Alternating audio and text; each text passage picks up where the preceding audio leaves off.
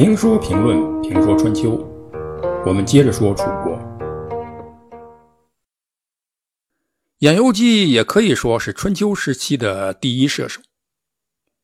由于兖由基的射箭水平，《史记·周本纪》《战国策·西诸策》中都有记载，说楚有养由基者，善射，去柳叶者百步而射之，百发百中。百发百中，百步穿杨，都出自对养由基剑法的描写。而关于养由基的传奇，史书也有记载，而且还很多。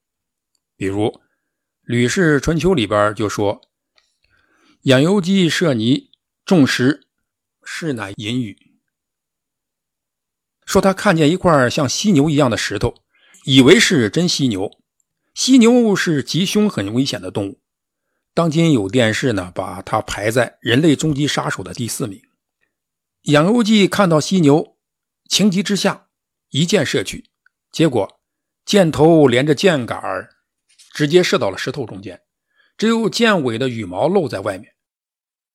这多少有些夸大的成分，不过是在说明养由基力量大，把箭呢射到了石头中。这就是射石引羽的来历。历史上。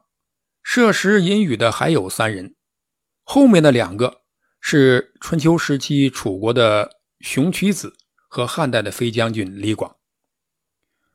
另一则传说说，养由基的剑法都传到动物界去了。有一次，楚王到金山打猎，金山上有一个通臂猿，身手敏捷，甚至可以接住飞逝的箭。楚国的士兵把他围住，向他射箭。结果，人们射出去的箭都被他接住了。楚王没办法，只好招来养由基。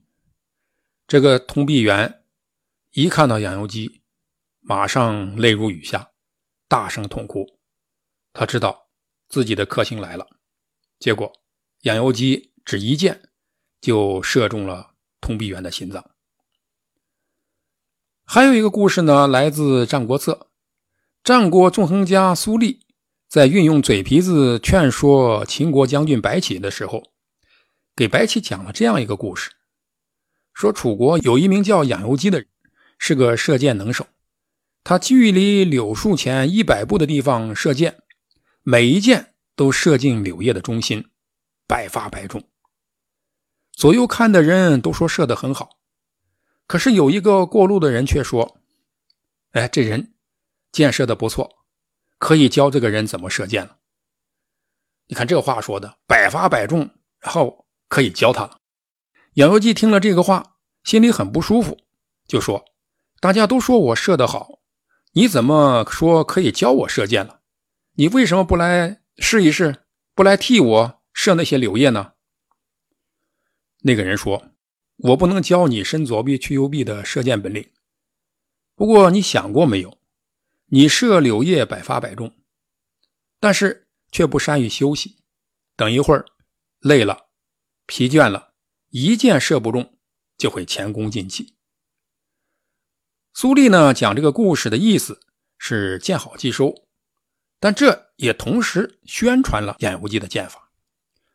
养由基的剑法用于战争的记载有两次，是很著名的。一次是晋楚鄢陵之战。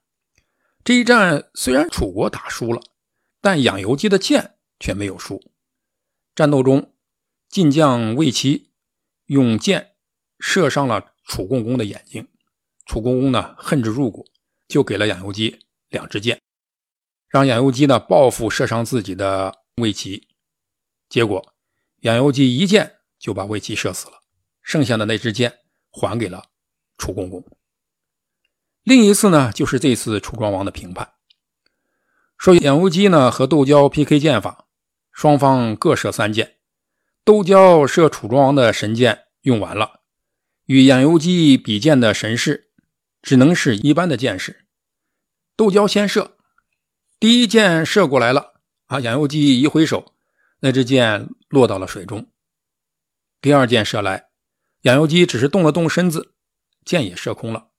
窦娇不满，嚷道：“你蹲下就算犯规了。”到了第三支箭，养由基只好冒险张口，接住了箭，然后杨由基开始回敬三箭，将口中斗蛟之箭搭在弦上，回射过去，箭从斗蛟的左眼进去，从后脑门子出去了。杨由基一箭射死了斗蛟，若敖氏叛军失去了领袖，阵脚大乱，瞬间树倒猢狲散。楚庄王趁机反扑，叛兵兵败如山倒。楚庄王乘胜追击，大获全胜。杨一剑的名声从此传出。杨一剑，一剑足以制胜。这些故事和传说呢，多少有些夸张。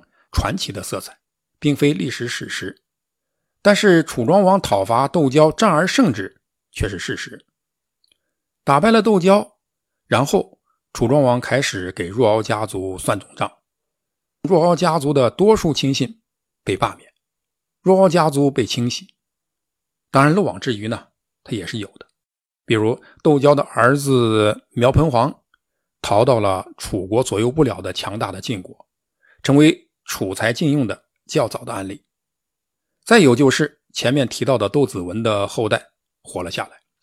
由于杜子文积的阴德，他的功勋卓著和治国的好名声，他的孙子因此免遭屠戮。虽然免死，但从此以后呢，再也没有机会跻身到楚国政坛的高层。若敖家族就此衰落。平定内乱。摆脱了若敖家族的干扰，楚庄王更加加强了王权。政治上已经没有了羁绊，具备了北上争霸的条件。做霸王，首先有做霸王的气质和涵养，否则是无法服人的。同时，楚庄王想称霸，也需要得心应手的人辅佐。一个强大的国家，必然离不开让国家强大的人才。于是。楚庄王的身边出现了一个能人，这个人的出现与楚庄王的女人有关系，而从《列女传》的角度，这个人根本就是被楚庄王的女人催生出来的。那么，这个人是谁？这又是怎么回事呢？